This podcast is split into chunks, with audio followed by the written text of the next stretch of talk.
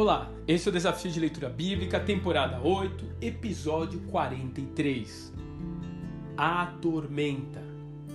Atos, capítulo 27.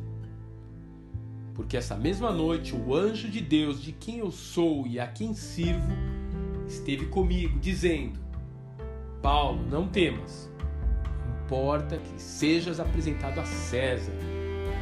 E eis que Deus também te deu todos quantos navegam contigo.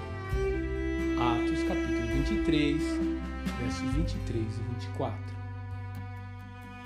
Sabe o que me parece quando eu leio o capítulo 27 de Atos? Parece que eu estou diante do longa-metragem do tipo Titanic ou de qualquer outro gênero parecido com o filme Catástrofe. As pessoas estão ali entretidas com as suas demandas pessoais, achando que tem o controle das suas vidas, enquanto nós, espectadores, sabemos que há algo terrível que está por vir. Deus mandou o seu recado através de Paulo, mas ninguém deu bola para o que ele alertou.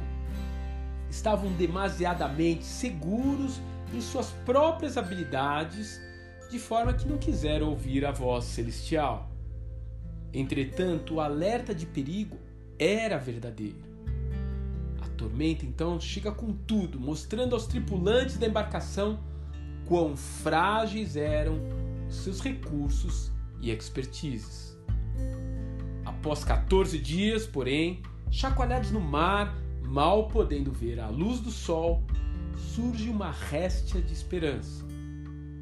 Deus ainda tinha planos para Paulo, e ao estender a mão para salvá-lo, estendeu também a possibilidade de uma segunda chance para todos os que estavam com ele.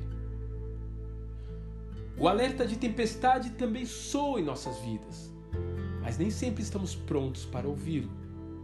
Realmente, com tantas vozes gritando ao nosso redor, como manter o contato com a nossa torre de controle?